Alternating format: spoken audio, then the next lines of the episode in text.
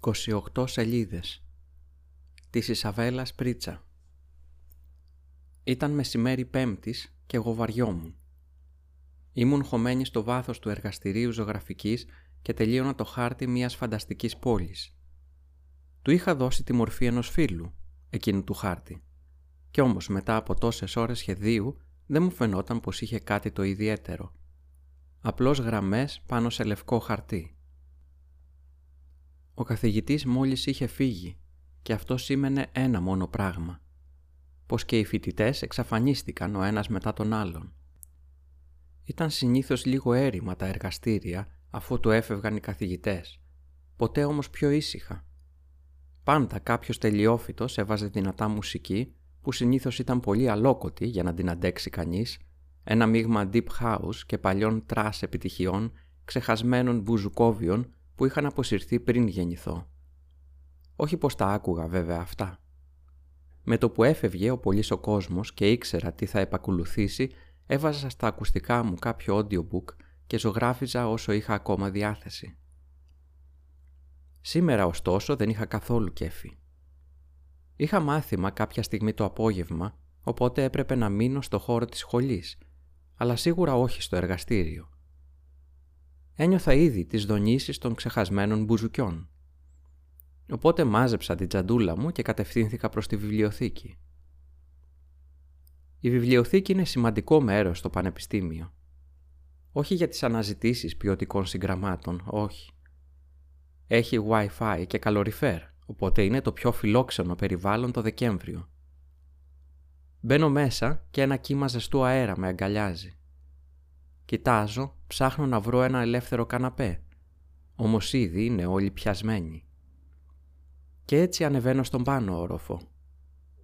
Συνήθως οι θαυμαστές της ζέστης δεν ανεβαίνουν μέχρι εκεί.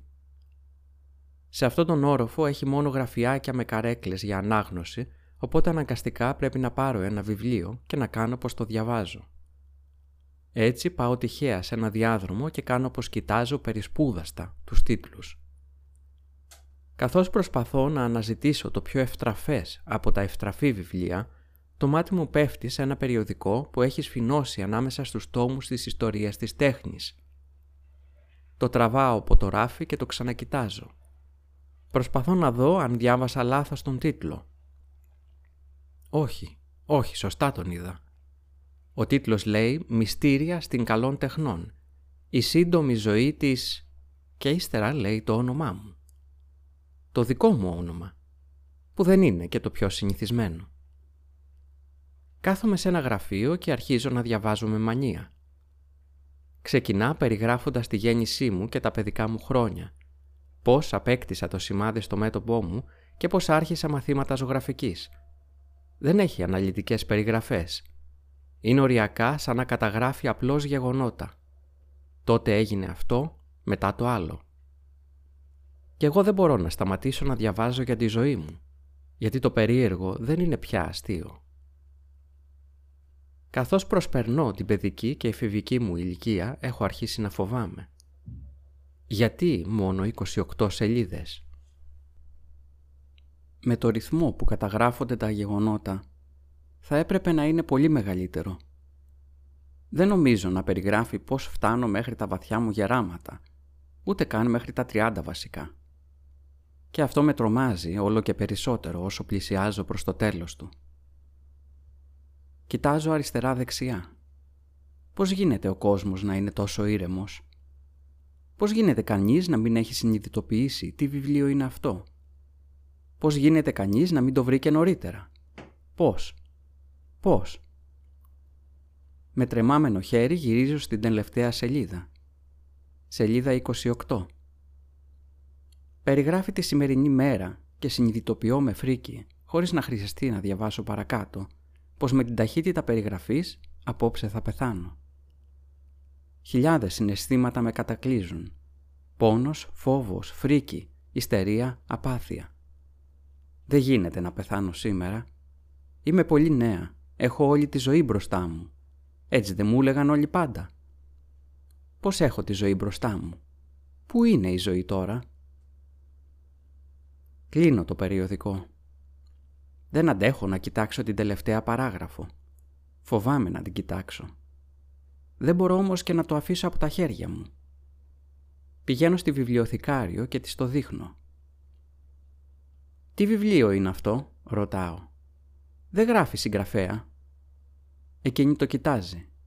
Κοιτάζει και την κάρτα μου και ενώ αρχικά δείχνει έκπληκτη, αμέσως μετά αρχίζει να με κατσαδιάζει για το πώς τόλμησα να της κάνω πλάκα και ότι έχει δουλειά για να ασχοληθεί με τα κραπρίτσια του κάθε φοιτητή. Αποκαρδιωμένη βγαίνω έξω στο κρύο. Νιώθω τα πόδια μου φτιαγμένα από μολύβι και την καρδιά μου μουδιασμένη. Δεν ξέρω καν αν έχω κουράγιο να κλάψω. Κοιτάζω και ξανακοιτάζω τον αριθμό των σελίδων με την ελπίδα πως θα αυξηθούν μαγικά. Φυσικά κάτι τέτοιο δεν συμβαίνει.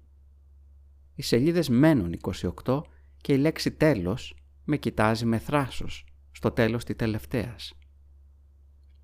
Δεν ξέρω αν έχω ώρες ή λεπτά και έτσι πηγαίνω πάλι προς το εργαστήριο.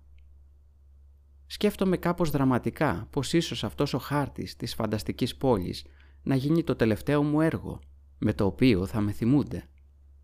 Και έτσι πάω και τον δουλεύω μέχρι να γίνει τέλειος. Και ακούω και τα περίεργα τραγούδια των ελιόφυτων. Προσπαθώ να αποδεχτώ πως οι 28 σελίδες είναι η ζωή μου. Δεν έχει περισσότερο. Κάποια στιγμή βραδιάζει και αποφασίζω να φύγω. Δεν πρέπει να έμεινε πολύ. Πηγαίνω προς τον ηλεκτρικό και αποφασίζω να διαβάσω την τελευταία παράγραφο, λίγο πριν μπω στο σταθμό. Η νύχτα πέφτει, γράφει, και τα τέρατα εμφανίζονται. Η κοπέλα κοιτάζει τον κόσμο του τρένου, όμως χωρίς να το καταλάβει ανάμεσά τους βρίσκεται ένας δολοφόνος. Δεν θα το βρει απόψε, όμως θα συνεχίσει να ψάχνει μέχρι να τον βρει. Και μετά τέλος. Μα δεν μπορεί αυτό να είναι το τέλος. Δεν λέει τίποτα.